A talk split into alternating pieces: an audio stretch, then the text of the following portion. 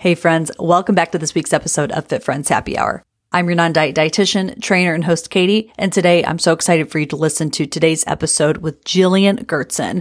You know those episodes where the podcaster and the interviewer, they just, they click. There's a vibe, and I really want you to take away today's vibe into your January, into this new year, into your day, your week, your month, whenever you're listening to this, because Jillian is you're just going to hear the brightness in her voice when she talks.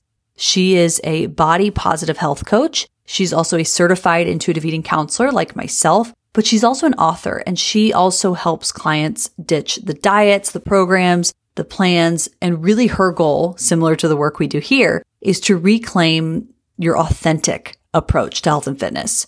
She has a degree in kinesiology, but really she's been working in this industry for over 20 years as a health coach and really prescribing personalized lifestyle strategies that help clients and readers redefine what health and fitness means to them. Ultimately, what she does with clients is she helps you to bring that unique vision of health and fitness to their real life, like actually implement it. Informed by evidence based practices grounded by health at every size and self compassion, Jillian encourages and empowers her clients to take back the reins and feel confident about their unique approach to health. She lives, works, and plays in the traditional territory of, I can't even say it, First Nation.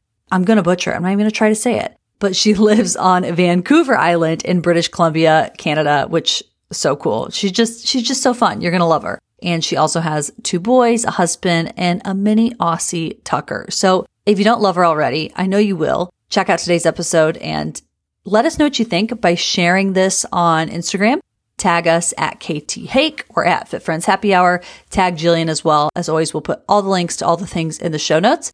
And you can always support the show by clicking that follow button, following us on social media, joining our newsletter, or just sharing this with a friend.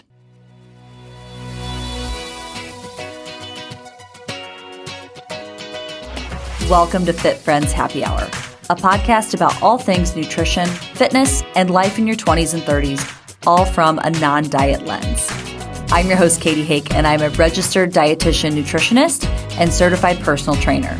Join me here every week as I talk with interesting people and experts from all walks of life about their relationship with food and their bodies. I'll also share my experience working with clients in my private practice to help women find food freedom and body confidence. I'm on a mission to help you stop quantifying and start living learn to stop measuring your success by the scale and find your fears. Jillian, welcome to the podcast. We're so happy to have you here. Awesome. I'm so glad to be here. Thanks for having me. You, I always know it's going to be a good episode when I have a guest on and we just, I have to like cut us off and get, we got to, we got to get to the episode of what we're talking yeah. about today. So, very good sign. So, why don't you start by telling us a little bit about yourself and our listeners? You know what yeah. is your story with with food and fitness? Yeah. Okay. So i came from uh, a background of a, a degree in kinesiology and i kind of took the track with my kinesiology degree to work in fitness and did that for many many years. And as I was working in fitness, more and more, I felt like there was an audience that I wanted to reach around like hey you don't have to be fit in a certain way. Like you can fitness can be different for every certain person. And so you know helping people find their kind of fit uh, as you know to to to use that phrasing. And then you know as i evolved kind of landing in the body positive realm as it became more of a thing and I had my own history with body image issues and growing up not feeling comfortable in my skin. And I never actually felt like I fit in the fitness industry because I was, you know, always in a bigger body and, you know, or at least bigger than the kind of the ideal of a fitness person, all in air quotes for those not watching. And so I kind of found my way into this body positive world. And then I found my way into intuitive eating and that in combination with my fitness has kind of guided me to really serve more, more women than men, but some, I have a few, a few gents as well and non-binary folks. So, um, and really helped me land in this space of, you know, helping people land in body appreciation, body respect, and really health from this body positive lens from this you know as intuitive eating we talk about authentic health. So how do we help people land in authentic health? So that's kind of was a bit of my story and now i'm actually doing my master's in counseling. So that's going to kind of dovetail into a lot of other things too. Yeah. That that's amazing. And i'm curious mm-hmm. especially given you know your personal experience with your body but also just yeah. as a fitness professional because i think yeah. so many of our listeners you know i've shared my story on the podcast as well of also feeling yeah. that we have to look a certain way in order to you know air quotes again succeed in the industry so for you how did you find intuitive eating like what was mm. that journey like for you personally yeah from the food side but also with yeah. with the fitness side yeah well you know i'm kind of your classic story. I started dieting when i was eight. I put myself on a diet which is you know when you're eight that's like i'm going to eat some more salads. And you know fast forward to my teens still very troubled relationship with my body and food. That led me to disordered eating, eating. Certainly i was never diagnosed but I, if i look back on it and kind of look at the dsm i definitely would have been diagnosed had i actually pursued that uh, with bulimia. So struggled with that until i was about 19 at which point i found fitness where you could be socially acceptably doing restriction of food and over exercising and you would be put on a pedestal and praised and 100%. so what i have come to know now knowing what I know now is that my eating disorder didn't, I didn't go into recovery at that point. I just shape shifted into transferred, sh- shape shifted. That's a great shape shifted into a different type of disordered eating, eating disorder, probably landing in orthorexia. And it really took actually having babies to realize that I didn't want to have this relationship with food and and my body anymore. And I'm more of like a, a lot of people actually have this. I kind of like slowly transitioned into more of an intuitive eating approach. I found the book relatively early on. This is a bit of a throwback. Uh, Katharine McPhee talked about it in a in yeah, a, I know, right? Throwback. throwback. Uh, American Idol, for those that don't catch that reference. Uh, Katharine McPhee talked about it in a People magazine article. I don't even know what year what? it was. I would be I remember, so curious to know what year it is now. That's so I, interesting. I want to think, I want to say like 2004 to 2006, somewhere in there. Wow. And I remember thinking, and this is actually pre babies for me. And I remember thinking, wow, that sounds really interesting.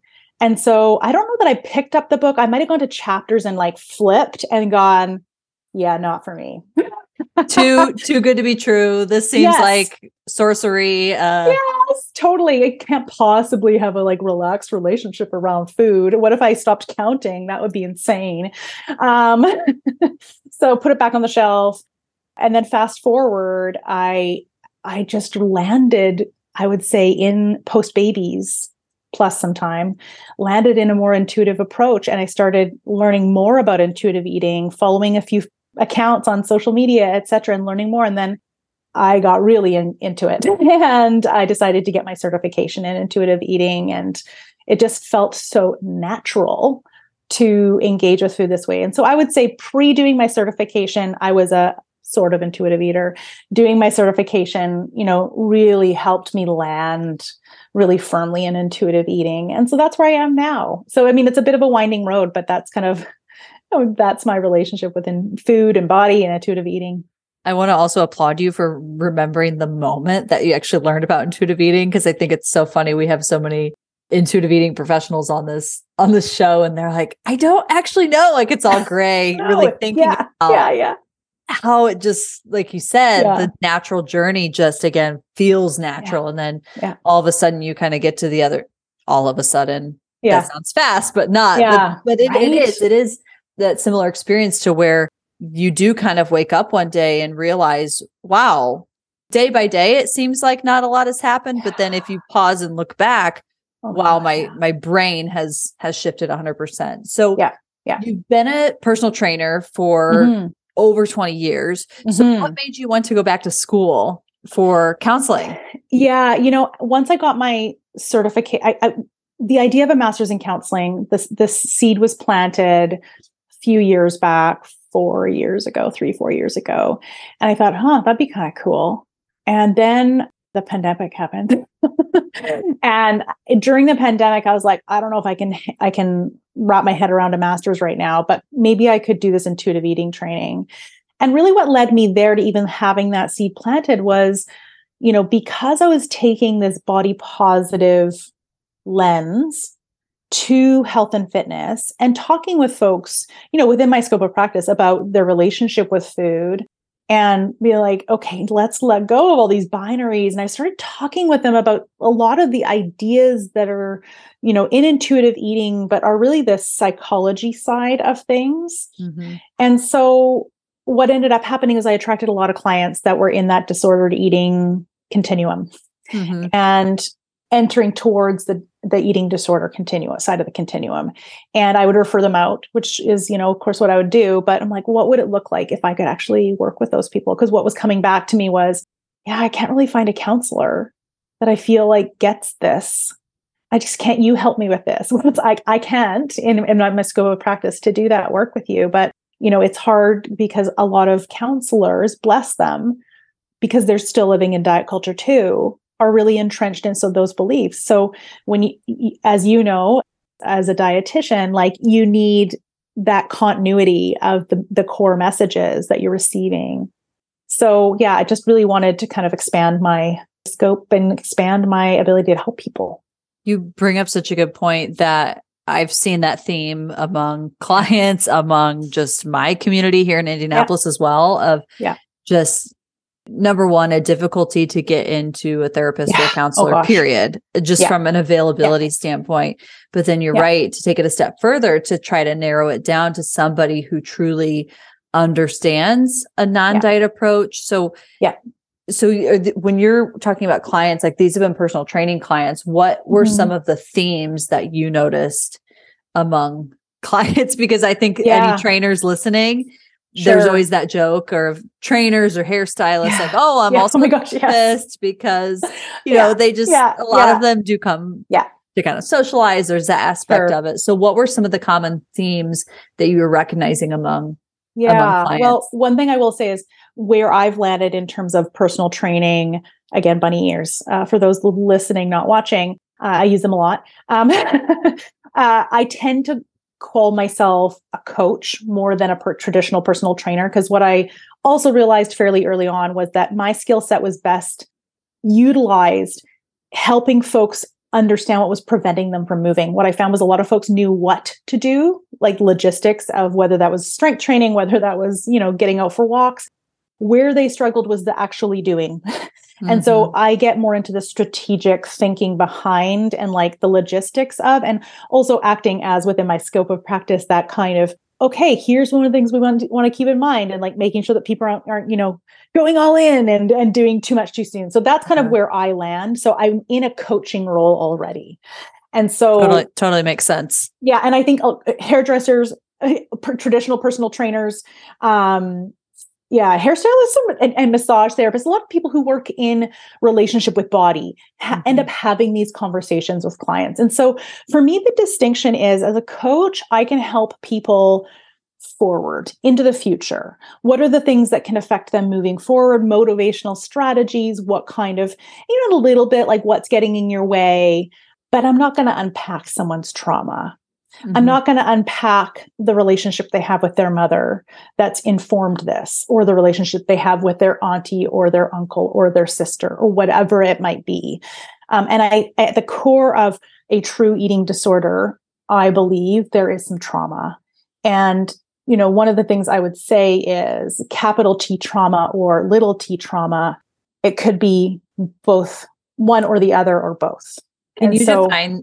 Yeah. Sorry, not to, not to cut you off. Can yeah. you define big T, little T trauma? Yeah. For, it's been a, some time since we talked about that on the show. So yeah. just to refresh listeners, for sure, for sure. So you know that's kind of like the like di- dialect that that we talk about in counseling is like big T trauma, and it's kind of made its way to mainstream. Big T T, T trauma be like what most of us would categorize as something that was deeply traumatic, and you know, and really to clarify, a trauma isn't what happened like the event it is how you responded to that how you your body mind responded to that. Mm-hmm. and so the capital t trauma would be something that we would characterize as some sort of an assault a major accident a major health crisis those types of big life events.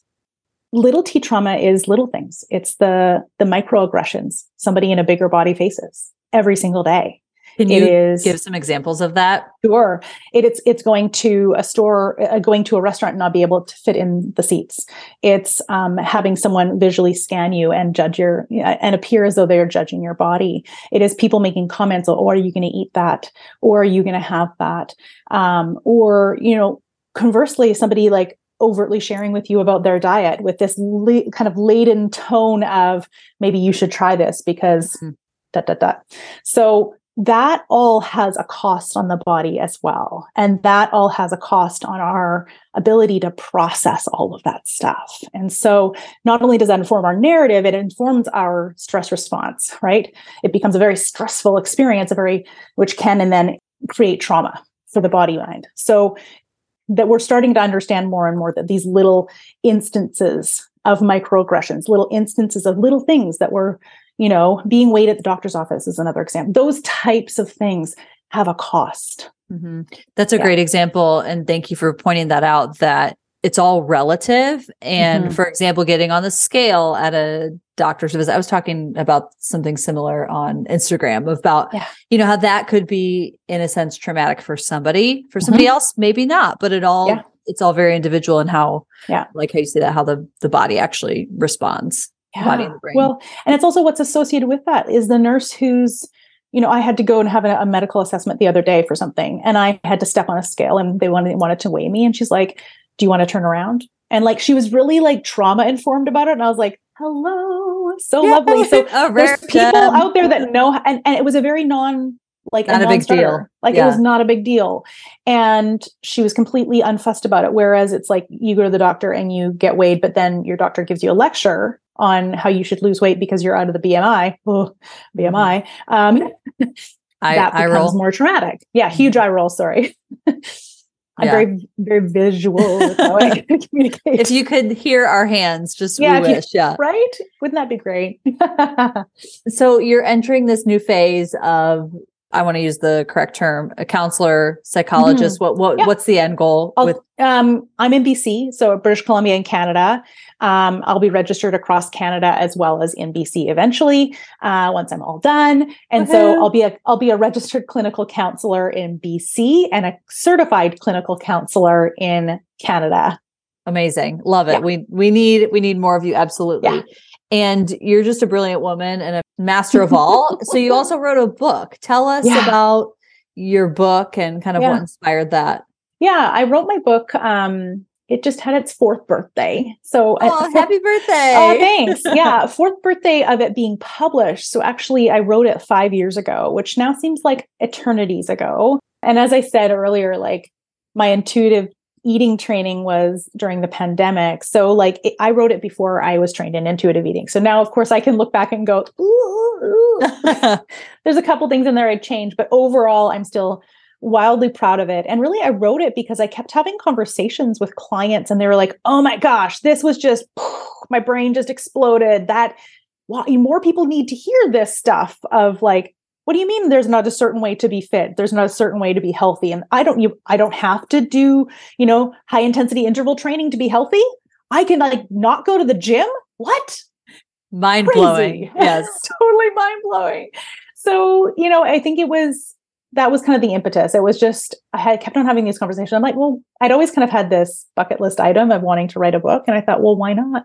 Why not go for it First of all, like in snaps for just being inspired right there of just you're a prime example of female empowerment and just do the thing, take action, yeah. you know, make it messy. And I know yeah. one of the the premises of your book is talking about this health zone. So I'd love yeah. if you could school us on on what that is and your approach there. Yeah. So again, Health Zone was born out of me working with clients and really landing so often with clients in binaries, in these black and white narratives around how things are supposed to be. I should, this is how I, this is what I have to do to be healthy. And what I started to help people conceptualize was whoa, whoa, whoa, whoa. It's not that simple. Like your body doesn't work like that. It's not a robot and it's not like there's no quotas. Your body, mm-hmm. every everything counts, right? And not in a pressurized like everything counts, but in a like everything counts. Like mm-hmm. so you can what the idea was was let's instead of thinking in this concrete, discrete, this is healthy, let's broaden the idea of what we include as healthy. And there's a few reasons for this. One is by broadening this idea of what does success look like? What does me being healthy look like? And I'll give you some specific examples to help this land. Is that if you imagine a continuum, on the bottom end of the continuum is the lower limit or the non negotiable version of the health habit that you're wishing to have. On the other end is the idealized version, not like the rainbows and butterflies and unicorns version, but like the what would work in your real life version. Mm-hmm. In the middle between those two, zo- two areas is what I call the health zone. All of that is success. So, what it does is it eliminates this binary, this way of thinking that in order to be successful, I have to do this. Well, sometimes life happens sometimes you get sick sometimes kids you know get sick sometimes you know mm-hmm. work deadlines happen sometimes vacations happen it doesn't mean you can't be healthy within your unique definition of that instead so it, it's that the idea is to take people off that wagon approach of on the wagon off the wagon and into a zone of success. You know number one it helps with that binary. But then number two one of the things that gets in the way for a lot of people is when they're in that binary success fail. As soon as you fail, which is easy to do because success is actually pretty hard to achieve because we most people will establish the habit or decide what success is at the upper upper limit. Mm-hmm. And anything below the upper limit is not success. So what we're offering is expansiveness. Mm-hmm. And so when we take away that binary and we expand the idea of success, it offers people more opportunities to be successful. Because when we identify, oop, I failed there, what happens in our brain?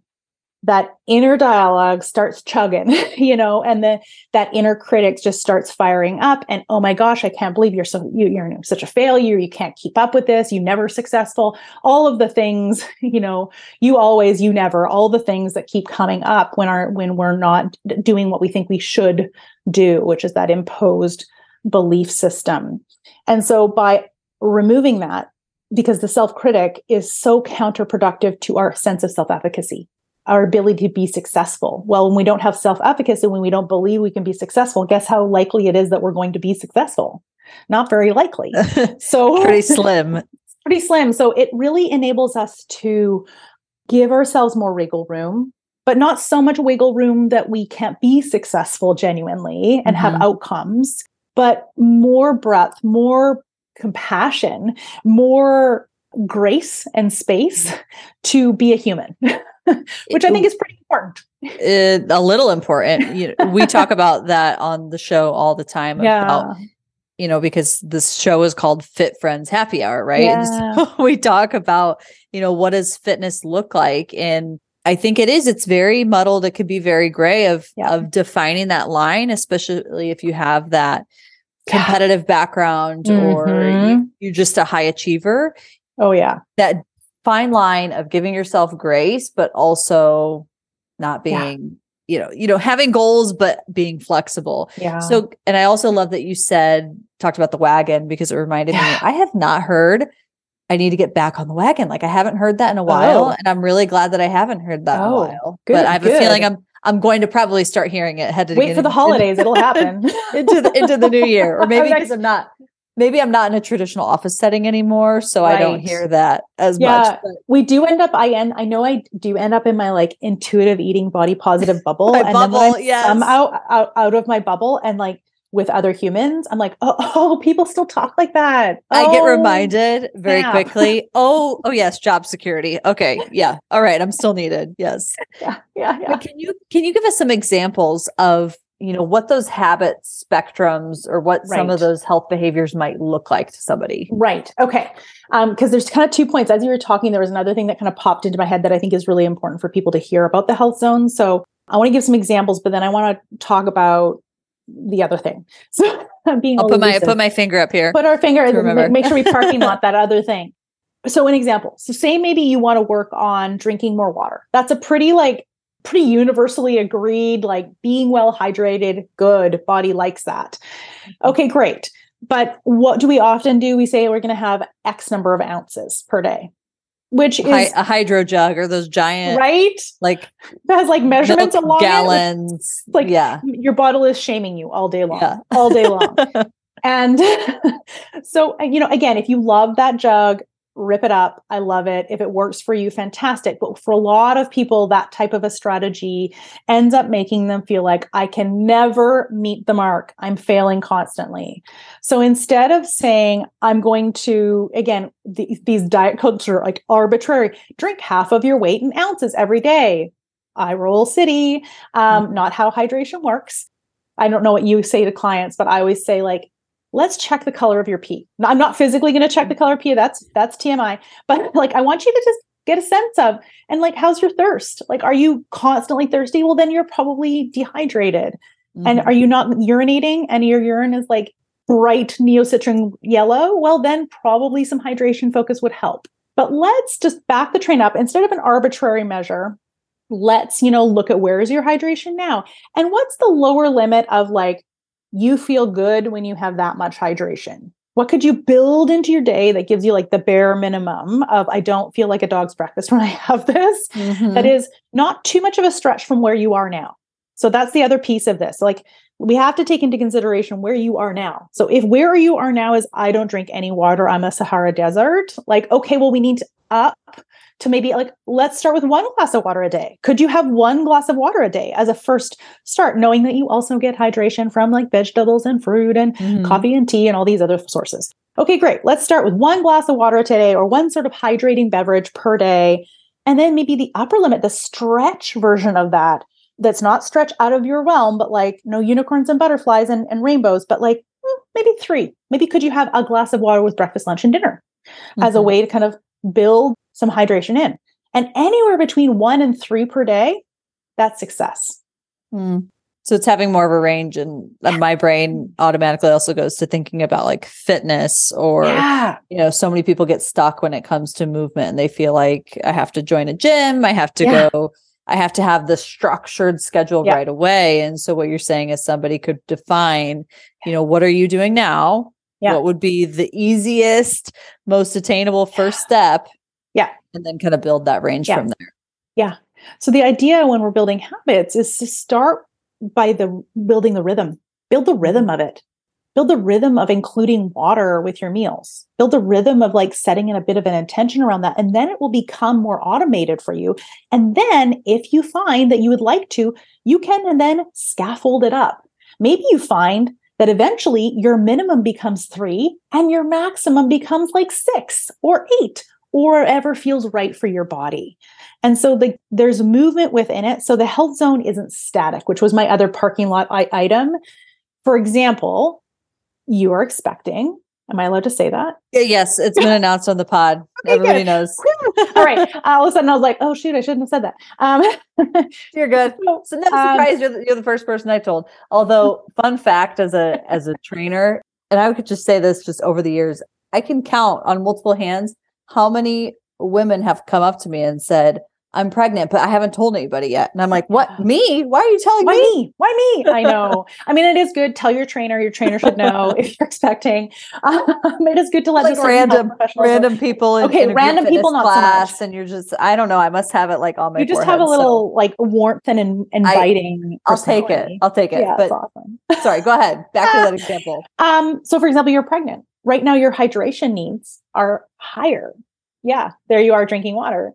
You know, so your hydration needs increase as you're pregnant. So your health zone around your hydration would shift in accordance to your needs as an individual, not because an arbitrary trainer on the TikTok told you that you need to drink half your weight in ounce, ounces in half your weight in ounces. Mm-hmm. And so, you know, that's I think the beauty and the customizability of the health zone. It's a concept, it's a way to kind of envision a habit to build you into success. Mm-hmm. That's which is the whole point.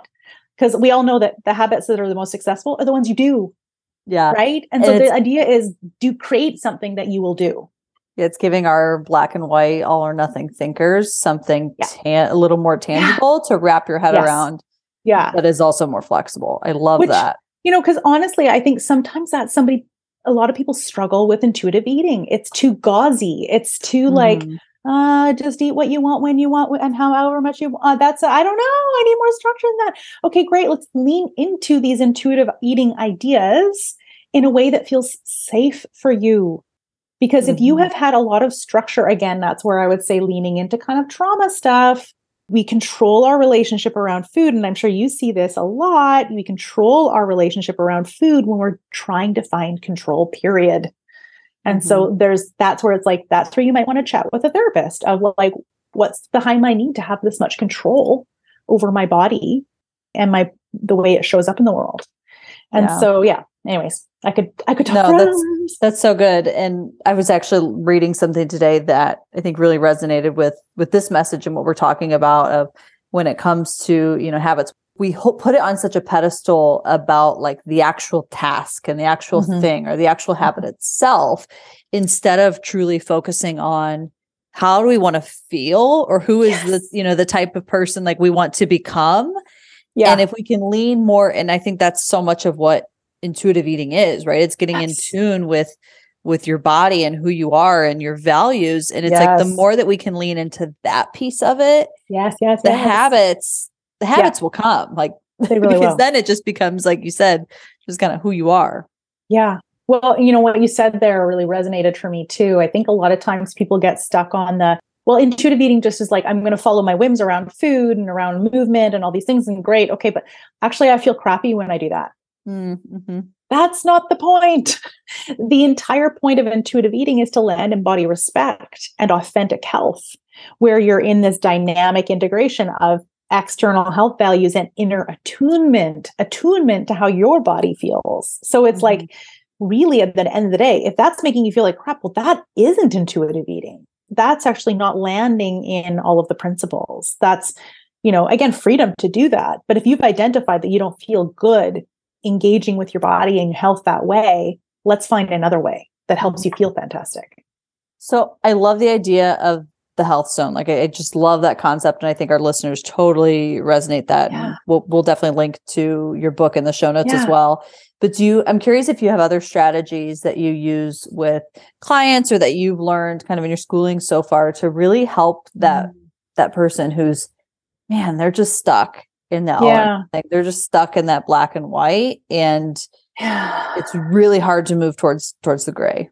Yeah, I think a lot of it is seeing it, right? It is mm-hmm. that ability to notice that you're like when you are stuck in that moment, pausing. Why is this friction here?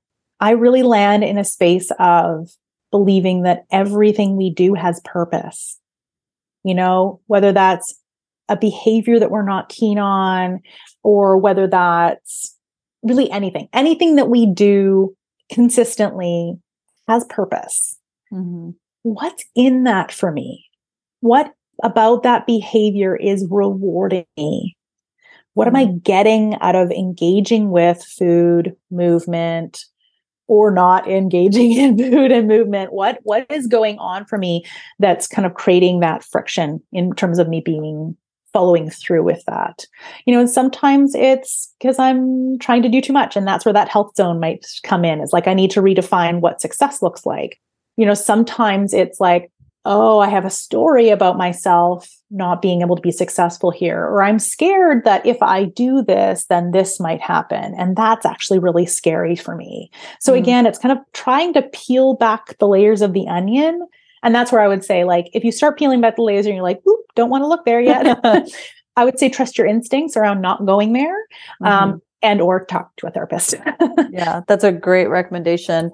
And just getting curious about if I'm stuck, well, why am I stuck? What's the yeah. what's the possibility of yeah. this or another? And that's I think that's one piece that I just mm-hmm. love mm-hmm. about the intuitive eating model is that yeah you don't have to make a decision. you just you're just gathering information and getting curious and that sometimes that can be enough. Yeah. I think what you said there be curious. Be curious. Like when mm-hmm. you're I would like to tell my clients when you take a misstep, like when you kind of miss the mark on something, it's not a mistake. It's data. It's mm-hmm. really pivotal data that can be really helpful to the path forward because you can be like, huh, that's interesting. Kind of that anthropologist hat that we like to put on in intuitive eating is non judgmental observer. Hmm, that's interesting. Why did I, you know, eat past the point of comfort there? Or why did I, you know, have that challenging body image day? What was contributing to that? Oh, oh, interesting. I spent time with this person, or interesting. I, mm-hmm. you know, went clothes shopping, or interesting. I, you know, feeling anxious about upcoming somebody seeing seeing somebody you know a lot of mm-hmm. times leading up to seeing folks that's and that can be a trigger yeah. for body image stuff so or i had a family having a lot of those any of the having things, a lot right? of those conversations right now in sessions with clients of yeah the upcoming oh my gosh. already the the hesitation of yeah right you, right and so, how am i going to deal with those conversations at the t- table and the comments and da da da da, da. yeah yeah uh, and to what we talked about in the beginning right now maybe that's an eye opener for somebody listening that that that is traumatic that is yes. you know those those little things yeah. do add up and yeah. they may not feel like it in the moment but if we yeah. think about you know marks on a I'm thinking of like a chalkboard, you know, like marks on a chalkboard. If you have so many marks on a chalkboard, it adds up and it gets it gets messy and it makes things cloudy. Yeah. So I'm thinking about, you know, the listener who they're motivated. They they yeah. want to make change towards their health. They want to have more energy. They want to, you know, mm-hmm. whatever it is, they they want to make progress.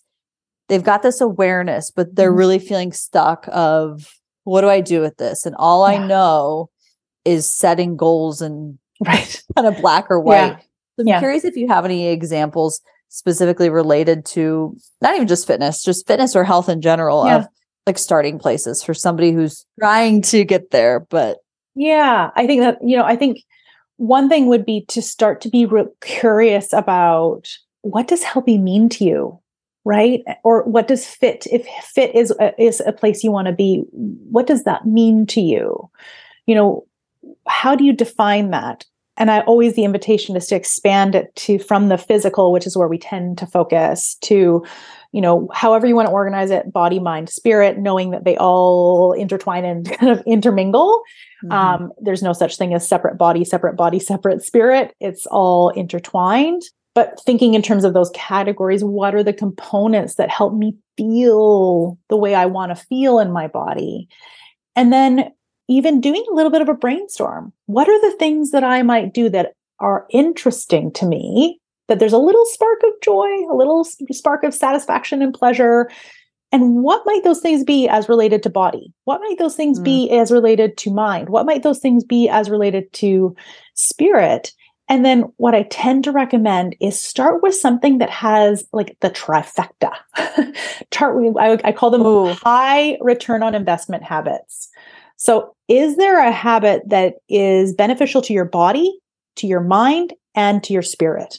And that it's the convergence of those three things because that's going to be a lot of value to you there's going to be a big reward in that in that for you of doing that habit mm-hmm. and then take the nugget of that habit and scale it down 20 steps like what you think you want it to be i want you to get to its simplest form so as an example mm. I had someone who wanted to, her idea of movement that felt really joyful was to go to the track, no brainer, because there's lights and it was a light night. So it worked for her life. Go to the mm-hmm. track and walk around the track. And she was going to listen to audiobooks while she did that. So like it hit boom, boom, boom, hit three trifectas. It worked for her life which also needs to play into like does it work for your life like mm-hmm. your trifecta might be to like go some snowy location. I don't know, but like that might be. Is that plausible? yeah. Do you live in Arizona? That's not maybe possible. Right. right. So find something that feels possible for you, and then take the kernel of that. What might that be? So this woman, she wanted to walk around the track. Great. So the scaled down version was drive to the track at the designated times. I don't care if you get out of your car. Drive to the track and then drive home she never didn't get out of the car. Of course, once she drove to the car, she allowed herself, but we scaled that habit up until she was achieving what she wanted to achieve. So mm. we started by driving to the track. And then once we drive the track, then we walked for five minutes at the track and then went home. Then we did 15, et cetera, et cetera, et cetera. And we scaled it out to what she wanted it to be. And then we still had that health zone of like minimum 15 minutes, upper limit 45 to 60. I love that example. And I think we talk about goal setting a lot on the show and you know, reverse engineering and Yeah. I almost think of what you're describing to me that feels like reverse engineering. Mhm. And, Yeah, and kind of, totally. like you said, breaking it down. I'm trying to think of a a non-health related example, but I don't know. Let's say you have some big project that you want to Yeah. work on. Yeah. You want to accomplish at work. It's like, yeah. but it's not just accomplishing that project. It's researching the platform. It's you know Right. all these little baby All steps. So I've actually never really thought about it from the health perspective of kind of boiling it down Yeah. to the simplest form. So that that is a golden nugget right there. Yeah, well, and it's kind of the. Uh, I don't know if your listeners are familiar with Simon Sinek. He has a, Mhm. a, fa- a famous TED talk called "Start with Why." It's like start with the kernel of why you want to be healthy. Why do you want to move? What is in it for you? This kind of Mhm. arbitrary, because diet culture tells me so, is where a lot of people are starting from, and it's a really unstable foundation to start and Yeah. build. I don't think people take the time to ask the Yeah. why. They just say, "This is what I need to do," and so they write it down and they Right. and they go. Versus Yeah. actually kind of processing and and Yeah. really untangling. Yeah. that that deeper purpose. you know, and then diet culture tends to give you all these platforms, especially in fitness, like plug and play, just do this. Mhm. But plug and play doesn't work for the vast majority of people. It works for some people. That's great. If that works for you, again, carry on. It's kind of like that water jug. If that works for you, awesome. You do you. But for the majority of people, that plug and play is so binary that there's such a level of failure embedded into that if you don't maintain the five days a week that the program's telling you to do. And it's like, well, five days a week is a lot. That's It actually makes work towards that, maybe. yeah, it makes me even think of just how many people during, you know, over the past few years who have probably invested in like a Peloton, Yeah. right? Of Uh-huh. like how how diet culture and not that there's anything wrong with having Nope. like, you know, I have an exercise bike too. It's great. It's it's a great too. tool. But how the culture sells us this idea of like if you just have this thing or if you have this product, then the habit and the behavior will follow. And really, Yeah. to your point, it's like, no, it's not that simple. Yeah, And so no. if you're listening and if you've, you know, bought into some of these things, Your Peloton's dusty. right, like yeah. it, it's not that simple. It's not Yeah, that yeah, easy. yeah. and and, and it, there's this fine balance like i said like going to the track worked for her you know the idea of at home fitness logistically seems like it would work for a lot of people and it might but it might be about looking at it in a slightly different way. How could you mm-hmm. engage with and it might be peloton who knows but like find a way to engage with that that is like starting from the foundation build up mm-hmm. scaffolding up into what you want it to be as opposed to starting at the like it's like you don't it- i'm, I'm going to use the house metaphor because i'm already halfway deep but like you don't start by like putting on your I don't know how to build a house but drywall and all the finishing you don't do the start know, with finishing you start with the foundation a house literally right outside oh, my Oh, no. podcasting window right now. it's what I listen to all day, every day. And I pray that they're done by the time I record podcasts in the evening. but I'll tell you right now, this is so funny because this just Yeah. drove my husband crazy because Yeah. they have taken forever to put put the roof on. And apparently they did all these other things that you're not supposed to do without putting the roof on. So yeah to your point. that might not work out for them no, exactly. you know it typically doesn't like you don't if you're building a house you don't start with a foundation and then like put up drywall you have to like have the scaffolding you have to have like all the things in place you don't like put all the fixtures in the bathroom until you have like all of the stuff in place like th- there is process to this this is what happened. I'm pretty sure because he because again, I also don't I don't build houses, so I don't fully fully understand, but I I do. I think they had put in drywall or something without like Oh, fully wow. finish, fully Without a finishing roof. the roof. You know, and In the winter. here in Indiana and like snowy, rainy. So it's a perfect example, right? But yeah but we see it all the time. We Yeah. start with we start with the end goal, 100% and that's what we shoot for. And then no, it's no wonder Yeah. we feel Yeah. like a big well and not only do we shoot for the end goal we shoot for an idealized end goal that isn't probably possible for the vast majority of people Mhm. So we have an end goal that was, you know, in my book, I talk about like this formula, how we think it's supposed to go. I have this outcome that I want to achieve. I have a desire to change. I pair that with a program and bada bing, bada boom, I have my desired outcome. But that's not how it goes. Mhm. You know, for most people, is like you have to kind of look at all the, in the book, I explain like all the different parts of that equation and what's getting in our way. Mhm. and, you know, and there's flaws at all levels. Yeah. Yeah. I'm curious if if you've stumbled upon this kind of in your Yeah. research at all of any like correlation between like the black and white thinking and burnout because I've I've been listening Mm. to a lot of podcasts about Ooh. burnout lately and I'm just curious if you've come across Yeah. anything comes to like setting all these goals. I haven't, but I bet you that there is one. And I have a friend that is like, that's what she's doing her PhD right now is in burnout. Oh, interesting. Specifically among personal trainers. So I, I'll, I'll, I'm, we got to actually- connect. I'm seeing Yeah. her tomorrow. I can connect you guys. Uh, she would be a fantastic guest. Uh, she's a, a trainer of personal trainers. And so she's doing her PhD in resilience and burnout prevention Mm. in personal trainers. Because it's this burnout rate in personal trainers is oh, through the roof. It is, yeah.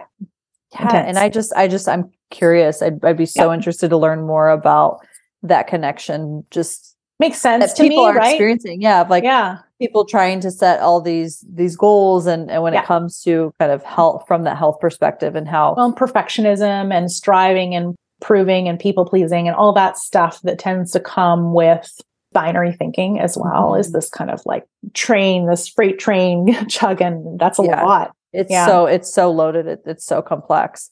Yeah. Uh, Jillian, you're a blessing. There's so many Oh. good things that we could talk about, and we'll definitely have to have you back on the show just to. would love that. I would love that. there's so much more we can talk about. So yeah.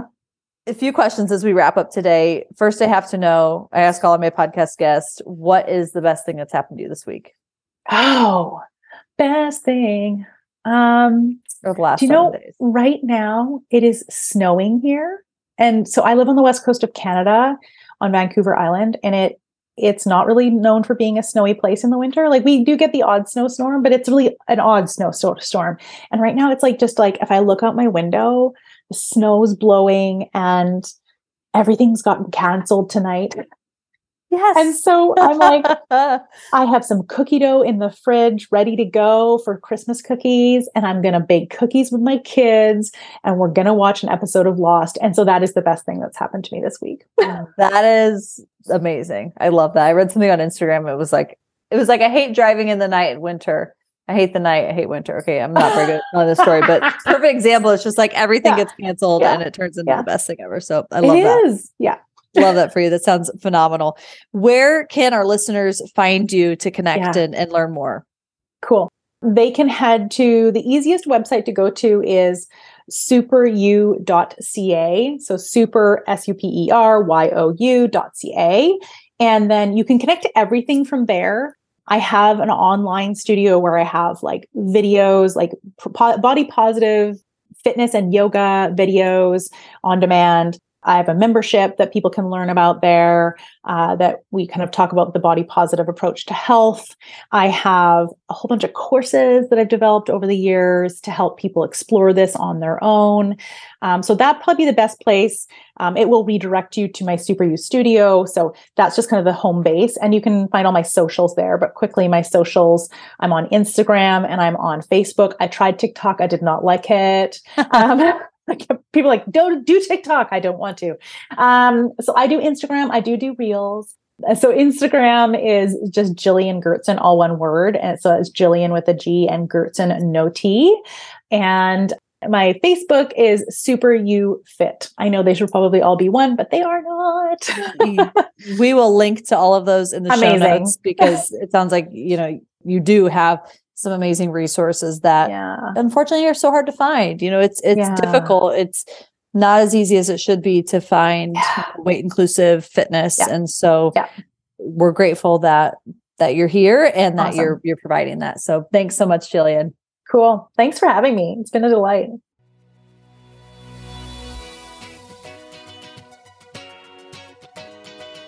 Thanks for listening to this episode of Fit Friends Happy Hour. If you liked this episode, don't forget to share it with a friend. You can subscribe or follow wherever you listen to podcasts. You can also find us on Instagram and Facebook at Fit Friends Happy Hour. Talk to you next time.